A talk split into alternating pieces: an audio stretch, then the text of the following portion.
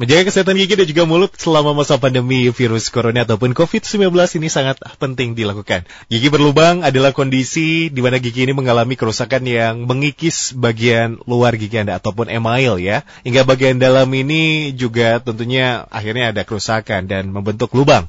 Gigi berlubang disebabkan oleh penumpukan bakteri pada mulut dan sering mengkonsumsi makanan yang manis serta kebersihan mulut yang tidak terjaga. Langsung saja informasi berikutnya kami bahas bersama narasumber kami mengenai tips and trick pencegahan dan juga perawatan gigi berlubang di masa pandemi. Dan tentunya kami ingatkan Anda yang ingin berinteraksi ataupun bertanya silakan kirim pertanyaan Anda melalui WhatsApp di 08112102948 dan sudah terhubung bersama Dr. Dudi Arifin, Dokter Gigi SPKGK selaku Direktur Utama RSGM Unpad dan Ketua Bidang Organisasi PDGI Kota Bandung. Dr. Dudi, halo. Halo. Apa kabar dok? Alhamdulillah baik. Alhamdulillah sehat ya. Dokter boleh tahu ini lagi di mana dokter? Kebetulan hari ini WFH ya, sedang di rumah sekarang. Baik, tapi tentunya masih banyak tugas dan pekerjaannya begitu ya dok ya di rumah iya, juga. betul betul. iya iya. Dokter atur nuhun atas waktunya telah Iya, menyempatkan untuk bergabung kami. bersama kami. Kita akan membahas mengenai tips and tricks pencegahan dan juga perawatan gigi berlubang di masa pandemi atau di luar pandemi juga. Ini sebetulnya sama saja ya dok ya. Iya betul betul. betul. Dokter, namun sebelum itu, sebelum memberikan tips dan triksnya, ini kita akan um, memberikan informasi kepada pendengar kembali ini mengenai permasalahan gigi. Salah satunya adalah yang paling banyak dialami oleh pasien adalah gigi berlubang, dokter. Mungkin dokter bisa menjelaskan, silakan secara singkat, ini gigi berlubang ini apa, dokter? Ya, terima kasih. Jadi gigi berlubang ini hampir semua orang kelihatannya memiliki gigi berlubang ya, meskipun dengan tingkatan yang berbeda-beda. Ada yang Mhm. satu, ada yang dua, bahkan ada yang sudah mulai ompong gitu ya, udah habis. Nah, gigi berlubang ini adalah salah satu penyakit yang terbanyak di area gigi dan mulut ya, Mhm, di mhm. dalam rongga mulut. Jadi gigi berlubang ini biasanya disebabkan ada beberapa faktor sehingga Yeah. dikatakan sebagai multifaktorial disease. Jadi penyakit yang disebabkan oleh beberapa faktor. Mhm, mhm. Ya, salah satunya yang paling besar pengaruhnya adalah bakteri. Ya, Hmm. bakteri yang ada di dalam rongga mulut. Itu salah satu eh, faktor ya. Faktor yang lain adalah ada adanya eh, makanan. Kemudian ada ludah atau saliva ya. Kemudian ada waktu. Jadi empat faktor utama itu yang menyebabkan terjadinya gigi berlubang. Ya. Dari keempat faktor itu semuanya harus ada sehingga gigi berlubang disebabkan oleh tadi multifaktorial ya. Jadi kalau salah satu tidak ada, gigi berlubang tidak akan terjadi gitu ya. Itu. Jadi itu mungkin secara umumnya gigi Mhm, berlubang mhm. itu disebabkan oleh empat faktor tadi. Nah, selain keempat faktor tersebut, ada juga yang dinamakan dengan faktor predisposisi atau yang memperparah terjadinya gigi berlubang ini. Iya. Ya, salah satunya adalah tadi pola makan, kemudian kebiasaan dan sebagainya gitu. Jadi gaya hidup dan sebagainya. Nah, ini faktor-faktor yang mempercepat terjadinya eh, gigi berlubang. Tidak rajin sikat gigi dan Hmm. sebagainya. Itu adalah salah satu faktor yang Iya, iya. sebagai predisposisinya gitu ya yang mempercepat terjadinya gigi berlubang. Baik dokter, terima kasih penjelasannya mengenai uh, gigi berlubang dan juga penyebabnya begitu ya. Karena memang banyak Ya, ya, ya. multifaktor ya. Dalam hal Ya, ini ya. tidak hanya satu dan juga dua, tapi mungkin uh, banyak juga alasan seseorang ini akhirnya terganggu kesehatan giginya seperti gigi berlubang ini. Dok, penyebab tadi yang disampaikan paling banyak yang tentunya dokter tangani pasien-pasiennya. Karena apa dok penyebabnya dok? Ya, biasanya yang paling banyak adalah faktor tidak teraturnya dalam hal menjaga kebersihan mulut. Jadi gosok giginya, mungkin gosok gigi, tapi satu mungkin eh, waktunya kurang tepat. Hmm, Kemudian mhm, teknik menyikat giginya yang kurang tepat juga gitu. Jadi faktor menyikat gigi ini yang paling banyak menyebabkan terjadinya gigi berlubang. Selain dari kualitas giginya ya, Iya, iya. Nah, kadang-kadang ada juga kualitas giginya yang kurang baik sejak lahir ataupun sejak gigi itu muncul di permukaan rongga mulut. Mhm. Nah, ada juga yang struktur dari email dan dentinnya itu kurang kuat gitu. Ada juga sehingga memudahkan terjadinya gigi berlubang tentunya. Baik. Eh, Ya, ya. silakan dokter. Ada yang ditambahkan Ya. enggak? Gitu ya. Kemudian yang faktor lain ya selain Mhm. tadi pola menyikat gigi Iya, atau iya. waktu yang kurang tepat, Mhm, mhm. ya juga faktor makanan. Nah sekarang Hmm, kan makanan banyak ya. sekali makanan, terutama anak-anak ya. Mhm, Kenapa Nah, dok? makanan yang manis-manis, kemudian yang lembek-lembek, ya, yang mengandung karbohidrat tinggi dan sebagainya. Itu merupakan salah satu sumber eh, makanan untuk bakteri. Jadi semakin banyak mengunyah gula atau karbohidrat yang bisa dilarutkan, yang nantinya bakteri akan menghasilkan asam. Nah, asam itu yang akan melarutkan email ataupun dentin pada gigi tersebut. Ya, biasanya bolongnya hanya permukaan, kemudian bolong kecil, kemudian terus kalau dibiarkan itu akan merambah sampai ke dalam pulpa giginya. Nah, biasanya kalau sudah hampir sampai ke pulpa gigi, Iya. nah, itu udah mulai memberikan respon di gigi tersebut, gitu barangkali. Baik dokter, terima kasih. Jadi Iya. ya itu tadi eh, yang harus diperhatikan dalam menjaga kesehatan gigi. Ini cara membersihkannya pun masih banyak yang kurang tepat begitu ya dokter. Betul, betul. Sebetulnya Iya, kalau iya. dari waktu sendiri apa yang harus diperhatikan? waktu menyikat gigi itu masih kebanyakan dilaksanakan pada waktu mandi ya. Nah, yang ideal sikat gigi itu adalah pagi dan malam sebelum tidur. Nah, pagi setelah sarapan. Nah, kalau menurut penelitian waktu yang terbaik sekali pada waktu pagi itu adalah setelah makan tapi diberi jarak ya, minimal eh, setengah jam gitu setelah makan gitu. Setelah makan itu ya waktu yang paling ideal. Dan malam adalah pas sebelum tidur. Nah, itu waktu yang paling tepat. Nah, banyak sekali mungkin anak-anak ataupun orang tua juga kadang-kadang kalau sikat gigi itu setelah mandi pagi, kemudian setelah mandi sore. Nah, lupa bahwa nanti malam itu bisa makan lagi, bisa ngemil lagi, dan sebagainya. Sehingga pada saat sedang tidur, mulutnya dalam kondisi kotor. Nah, ini akan mempercepat terjadinya lubang pada gigi, gitu ya. Dia tentunya caranya dokter saat ini kalau misalkan waktu tadi sudah disampaikan. Nah, ini Betul, cara betul. menyikat gigi yang tepat dan benar sesuai Ya. dengan anjuran dari dokter gigi ini harus bagaimana dok sebetulnya? Ya, teknik menyikat gigi itu ada beberapa teknik kalau secara teoritis ya, tetapi pada prinsipnya bahwa gerakan menyikat gigi itu arahnya itu dari arah gusi ke arah gigi. Jadi kalau dari gigi bawah berarti dari dari bawah ke atas. Nah, itu sudut antara sikat gigi dengan eh, gigi itu bentuk sudut 45 derajat. Jadi gerakannya seperti dicukil gitu ya, Mhm. tapi pelan-pelan gitu. Pelan-pelan. Nah, itu Hmm. gerakan yang paling bagus. Nah, Hmm. kalau untuk anak-anak biasanya agak sulit, ya. Nah, ada metode lain, misalnya dengan cara diputar pelan-pelan. Nah, itu itu teknik yang paling sederhana untuk membersihkan giginya. Nah, sebetulnya kalau prinsip dasarnya sikat gigi itu harus menyentuh seluruh permukaan giginya. Nah, kadang-kadang kan kalau anak-anak udah aja depannya aja gosok gosok gosok gosok udah aja gitu.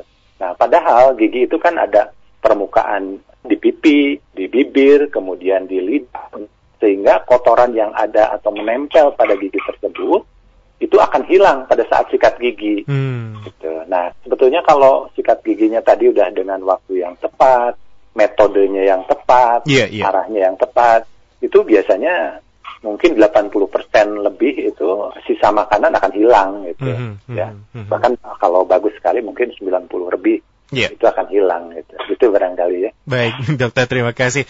Namun tentunya kalau untuk anak-anak sendiri saat ini di sekolah dasar masih tetap ya dengan edukasi sikat gigi yang benar masih ada ya dok ya? Ya, kita di PDGI itu Mhm. kita eh, rutin menyelenggarakan edukasi ya. Mhm, mhm. Bahkan dengan salah satu sponsor biasanya rutin tiap tahun kita ke Baik. sekolah Mhm, ya ada mhm. uh, berbagai event lah. Biasanya kita uh, kemudian di kampus juga ya kita sering mengadakan pengabdian-pengabdian. Salah satunya adalah edukasi gitu. Selain perawatan di lapangan. Baik, tentunya itu program yang memang sampai saat ini tentunya di luar pandemi masih berlangsung sebetulnya ya, dok ya.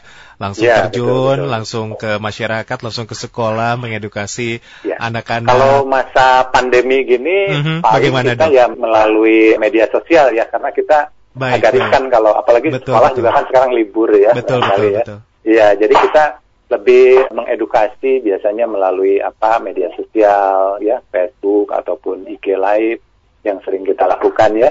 Rumah Sakit Gigi Mulut Unpad juga uh, selama bulan suci Ramadan kemarin kita hampir seminggu dua kali kita ada live untuk masyarakat gitu ya dalam rangka edukasi gitu barangkali. Baik, itu dia tentunya pendengar apa yang disampaikan oleh Dokter Gigi Dudi pada kesempatan kali ini mengingatkan kepada kita semua kepada pendengar karena tidak mudah begitu ya untuk mengingatkan dan terus mengedukasi masyarakat supaya dalam menjaga kesehatan ini maksimal begitu ya dokternya jangan setengah-setengah ya apalagi iya. formalitas yeah. begitu sikat gigi formalitas dua kali sehari tapi belum tepat dalam cara tepat, betul ya. betul jadi akhirnya ketika ada kerusakan gigi sakit gigi uring-uringan dokter betul betul ya Baik, dok itu kurang lebih tips and tricksnya. Lalu apalagi yeah. dok yang harus diperhatikan ketika kita berbicara mengenai kesehatan gigi yang masih banyak tentunya orang yeah. ataupun masyarakat lupakan atau belum terapkan?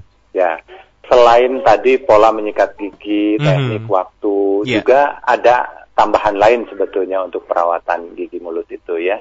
Nah, biasanya ini tergantung juga kalau giginya rapi, giginya teratur, mungkin dengan sikat gigi itu sudah efektif. Nah, tetapi pada kondisi giginya yang kurang rapi, misalnya berjejal atau kondisi-kondisi tertentu, nah biasanya perlu alat bantu lain ya. Biasanya digunakan benang gigi atau dental floss atau benang gigi. Kemudian kita juga bisa kumur, kumur dengan septik ya. Tapi itu juga harus atas petunjuk dokter karena tidak baik kalau terus-terusan kita menggunakan uh, antiseptik oral ya untuk dikumur-kumur.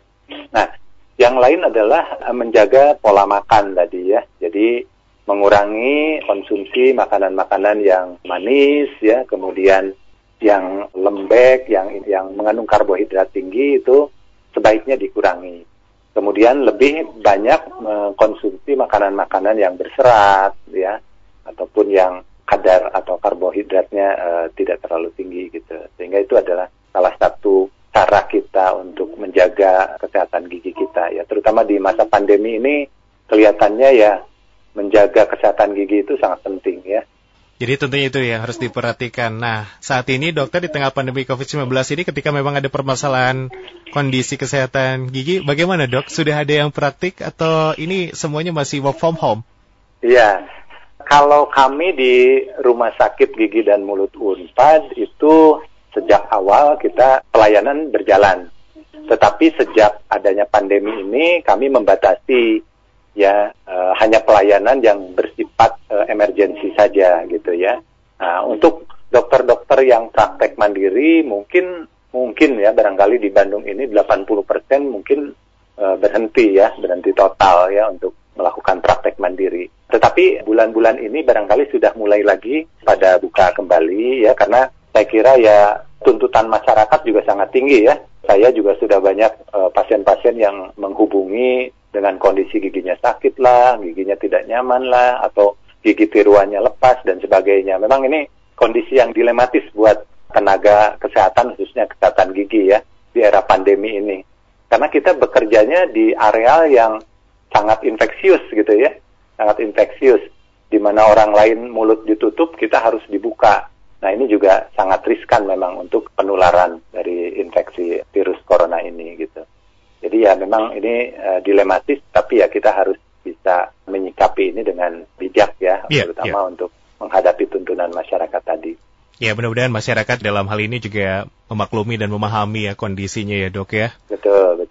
Iya. Karena memang uh, sebetulnya kalau saya di posisi yang sakit juga, aduh gimana ya, udah sudah tidak nyaman, terus tidak ada yang praktik, ini lengkap sekali. Lengkap sekali ya, penderitaannya. Penderitaannya ya. lengkap sekali. betul betul betul. Ya, ya. Kebayang.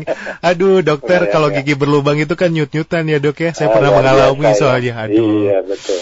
Tapi mau gimana lagi ya, memang kondisi seperti iya, ini. Iya. Baik, Dokter ya, Dudi kita ke pertanyaan dari pendengar ya dok ya. Ini ada Mas Miftah di Jalan Riau yang sudah bertanya ya. melalui WhatsApp. Dok, anak saya usia 7 tahun saat ini. Jadi setiap sikat gigi, gusinya berdarah dok. Apa itu normal?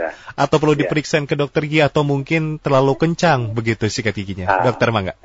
Ya, baik. Terima kasih pertanyaannya. Jadi gusi pada saat disikat mungkin jadi berdarah ya. Jadi mm -hmm. itu uh, biasanya diakibatkan karena yang paling sering ya, yang iya, paling yeah, sering yeah. itu karena gusinya mengalami peradangan atau infeksi. Nah, peradangan ini biasanya lebih diakibatkan oleh adanya penumpukan plak atau karang gigi. Ya, dengan adanya plak dan karang gigi menyebabkan gigi itu mengalami peradangan.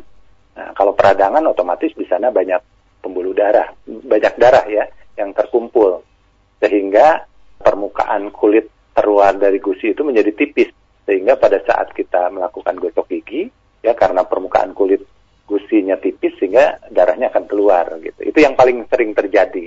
Nah, tetapi itu juga bisa disebabkan karena pola menyikat gigi yang terlalu keras. Bisa juga atau mungkin pemilihan sikat giginya yang kurang tepat. Misalnya untuk anak-anak, pilihlah bulu sikat yang keras. Nah, otomatis akan melukai gusinya. Jadi sebetulnya banyak faktor yang bisa terjadi dengan kondisi tadi pada saat sikat gigi itu gusinya berdarah ya. Jadi uh, alangkah baiknya kalau kalau ada kondisi seperti itu ya diperiksakan nanti dilihat etiologi atau penyebab utamanya apa nih. Mm-hmm. Kalau mm-hmm. karang gigi atau plak ya mungkin harus dibersihkan plak dan karang giginya. Atau mungkin pada anak-anak misalnya yang giginya agak carang, ada jeda gitu, yeah, ada ada jarak ada gitu. itu mungkin ada jarak yeah. mungkin. Nah, itu juga sering menyebabkan sisa makanan masuk ke dalam sela-sela tersebut. Hmm, nah, itu yeah. juga iya. menyebabkan terjadinya gusinya menjadi bengkak, menjadi merah, menjadi gampang berdarah gitu. Itu barangkali penyebab utamanya kenapa gusi mudah berdarah ya. Hmm, baik, Bapak Miftah demikian telah ditanggapi oleh dokter ya cepat sembuh uh, dan uh, memang harus diperhatikan juga mungkin kalau gusi berdarah ini bisa juga ke hal yang serius ya dok ya. Betul, betul, mm -hmm. betul. Tapi mudah-mudahan ya. ini tidak ada apa-apa begitu ya untuk putra ataupun putri dari Mas Miftah. Terima kasih. Ada Ibu Kintan di Gudang Utara. Dokter, anak bayi uh, saya usia 7 bulan sudah tumbuh gigi. Apakah saat mandi ini sudah harus disikat juga giginya atau bagaimana ya? Oh, iya. Umurnya berapa tahun ya? 7 bulan. Oh, tu oh tujuh bulan. Mm -hmm. Nah, tujuh bulan gigi itu pertama. baru gigi, ya gigi pertama aja baru muncul yeah, ya. Iya, iya. Iya baik atas maupun bawah uh, gigi serinya mungkin sudah mulai muncul karena enam bulan pertama. Mm -hmm. Nah, idealnya adalah tadi gigi itu selalu bersih. Nah, bagaimana cara membersihkannya tergantung dari kondisi. Kalau tujuh bulan mungkin ini harus sangat hati-hati karena selain sensitif, anaknya juga mungkin secara ininya agak sulit. Nah, tetapi mungkin ibu bisa atau bapak di rumah bisa melakukan uh, pembersihan dengan menggunakan sikat gigi khusus untuk bayi. Nah, di, di, oh, di ada alat, ya, dok, ya? Uh, anak-anak ada yang hmm, itu ya, yang okay, halus sekali yang mm-hmm. ditempelkan di jari ya. Mm-hmm. Atau misalnya kalau misalnya belum bisa dengan sikat gigi yang itu ya, mungkin kita juga bisa menggunakan kapas uh, bersih atau kain bersih mm-hmm. ya mm-hmm. untuk menggosoknya. Jadi intinya bahwa uh, sisa makanan atau plak yang ada di sana itu diusahakan hilang gitu ya. hmm, ya. Baik. Terutama pada masa-masa misalnya malam sebelum tidur hmm, gitu ya hmm. dibersihkan dengan air hangat yang matang ya. Ya, dibersihkan dengan kapas atau dengan kain ataupun dengan sikat gigi kalau sudah bisa ya dengan sikat gigi bayi. Jadi itu barangkali uh, tindakan uh, preventif atau pencegahan untuk anak yang baru tujuh bulan barangkali ya. Mm -hmm, ya. Mm -hmm. Baik, itu dia Dokter Gidudi. Terima kasih telah menanggapi pertanyaan dari Ibu Kintan ya. Jadi memang harus lebih berhati-hati ya dok ya kalau ke ya. bayi begitu ya gigi. Walaupun memang betul, sudah ada betul. satu atau dua ya. gigi jangan menimbul, intinya jangan menimbulkan trauma ya. Hmm, kalau ya, ya, gigi ya. itu kalau sudah dari kecil sudah trauma biasanya sampai dewasa akan terus dia mengalami trauma. Hmm, begitu nah, ya dok ya. Supaya supaya tidak menimbulkan trauma mm -hmm, ya mhm, kita mm -hmm. pendekatannya juga harus sangat hati-hati. Hati-hati ya. Jadi itu ya dengan halus gitu dengan Baik. tekniknya. Itu dia pendengar tips dan trik sekaligus yang memang disampaikan oleh Dokter Gigi Dudi pada kesempatan kali ini. Bagaimana merawat gigi untuk bayi begitu ya. Itu juga jadi harus perhatian uh, kita sebagai orang tua. Dokter Dudi Aturnuun telah menanggapi interaksi dari pendengar yang sudah masuk melalui WhatsApp di 08112102948. Dokter sebelum closing statement ya dok ya. ini tambahan. Mungkin bisa diinformasikan ataupun kepada pendengar begitu ya kepada masyarakat. Program PDGI Kota Bandung saat ini ke depannya mungkin dalam jangka pendek atau jangka panjang apa yang akan dilaksanakan atau dilakukan dokter? Ya, PDGI akan terus uh, sesuai dengan visi misi kita, sesuai dengan tujuan dari wadah organisasi ya saya kira uh, mewadahi para anggota PDGI. dalam rangka pembinaan, mengayomi dan meningkatkan kemampuan terutama kemampuan dalam bidang knowledge maupun uh, skill dari uh, para anggotanya. Jadi kami terus melakukan namanya P3KGB ya, pendidikan kedokteran gigi berkelanjutan. Jadi ada semacam webinar, kemudian ada uh, live demo, ada hands on dan sebagainya. Memang itu adalah kewajiban para anggota untuk mengikuti itu ya. Nah, kemudian program untuk ke masyarakatnya saya kira kita melakukan edukasi kalau sekarang mungkin belum bisa kita edukasi ke lapangan ya melalui media sosial ya. Nah, sebetulnya bulan September itu biasanya ada event besar untuk melakukan itu ya. Ada kalau ini ada BKGN, ada WOHD dan sebagainya. Itu ajang besar untuk melakukan uh, pengabdian kepada masyarakat dari para dokter gigi ya. Tapi kurang tahu kalau dengan situasi pandemi gini apakah itu bisa kita laksanakan atau tidak secara langsung ya turun ke lapangan mudah-mudahan pandemi ini segera berakhir barangkali. Gitu amin, ya. amin, dokter. Ya, amin. ya. Terakhir, dokter Yududi uh, untuk menyampaikan ya. dukungan kepada rekan sejawat, kepada pasien COVID, terus juga kepada seluruh masyarakat yang terdampak COVID-19 sekaligus closing statement. Silakan, Baik. dokter. Baik, terima kasih. Jadi uh, yang pertama barangkali untuk masyarakat ataupun untuk nakes atau untuk semua barangkali ya kita uh, mengikuti anjuran-anjuran atau protokol dari pemerintah melalui Kemenkes ya ataupun dinas kesehatan. Kalau profesi ada PDGI, ID dan sebagainya itu protokol-protokol yang sudah diinikan untuk profesi ya. Kemudian yang paling penting adalah kita rajin cuci tangan dengan enam langkah sesuai WHO kemudian menggunakan masker, menjaga sosial dan physical distancing dan sebagainya. Nah, khusus untuk para nakes atau masyarakat yang terpapar dengan COVID ini, ya kami berharap supaya mudah-mudahan insya Allah bersabar karena barangkali ini adalah pandemi ya wabah yang mungkin sudah ditakdirkan uh, berada di kita ini ya. Mudah-mudahan bisa diterima dengan baik dan yang paling penting adalah kita bisa menjaga kondisi atau stamina tubuh kita. Sehingga dengan stamina atau kondisi yang baik ya imun kita akan meningkat. Nah, dengan imun yang baik saya kira virus ini akan tidak bisa berkembang di dalam tubuh kita sehingga menjaga pola hidup sehat ya dengan rajin berolahraga, berjemur dan sebagai makan makanan yang sehat, ya berpikiran positif itu yang paling penting barangkali yang harus kita uh, perhatikan. Nah, khususnya untuk memelihara kesehatan gigi ini ini sangat penting di masa pandemi ini ya. Jangan sampai kita mengalami sakit gigi yang tidak bisa ditangani sendiri. Nah, untuk ke rumah sakit juga kan atau ke dokter gigi tadi banyak dokter gigi yang tutup. Ini juga menjadi kendala. Sehingga mencegah lebih baik daripada mengobati gitu ya. Kemudian jangan lupa juga ya sesuai dengan uh, semboyan dari Fit Radio barangkali healthy life, uh, stay fit for life Nah, itu saya kira kita perlu menjaga ya tadi kebugaran tubuh kita agar tidak mudah terkena virus ini. Sebetulnya virus ini kalau daya tahan tubuh kitanya kuat, saya kira insya Allah tidak mudah menjangkiti kita. Gitu mungkin ya barangkali. Baik dokter Gigi Dudi, terima kasih atas kesempatan untuk hari ini bergabung bersama kami di Fit Radio Bandung dan semoga informasi yang disampaikan kepada pendengar juga insya Allah ini bermanfaat untuk kita semua ya dok ya dalam menjaga kesehatan gigi terutama.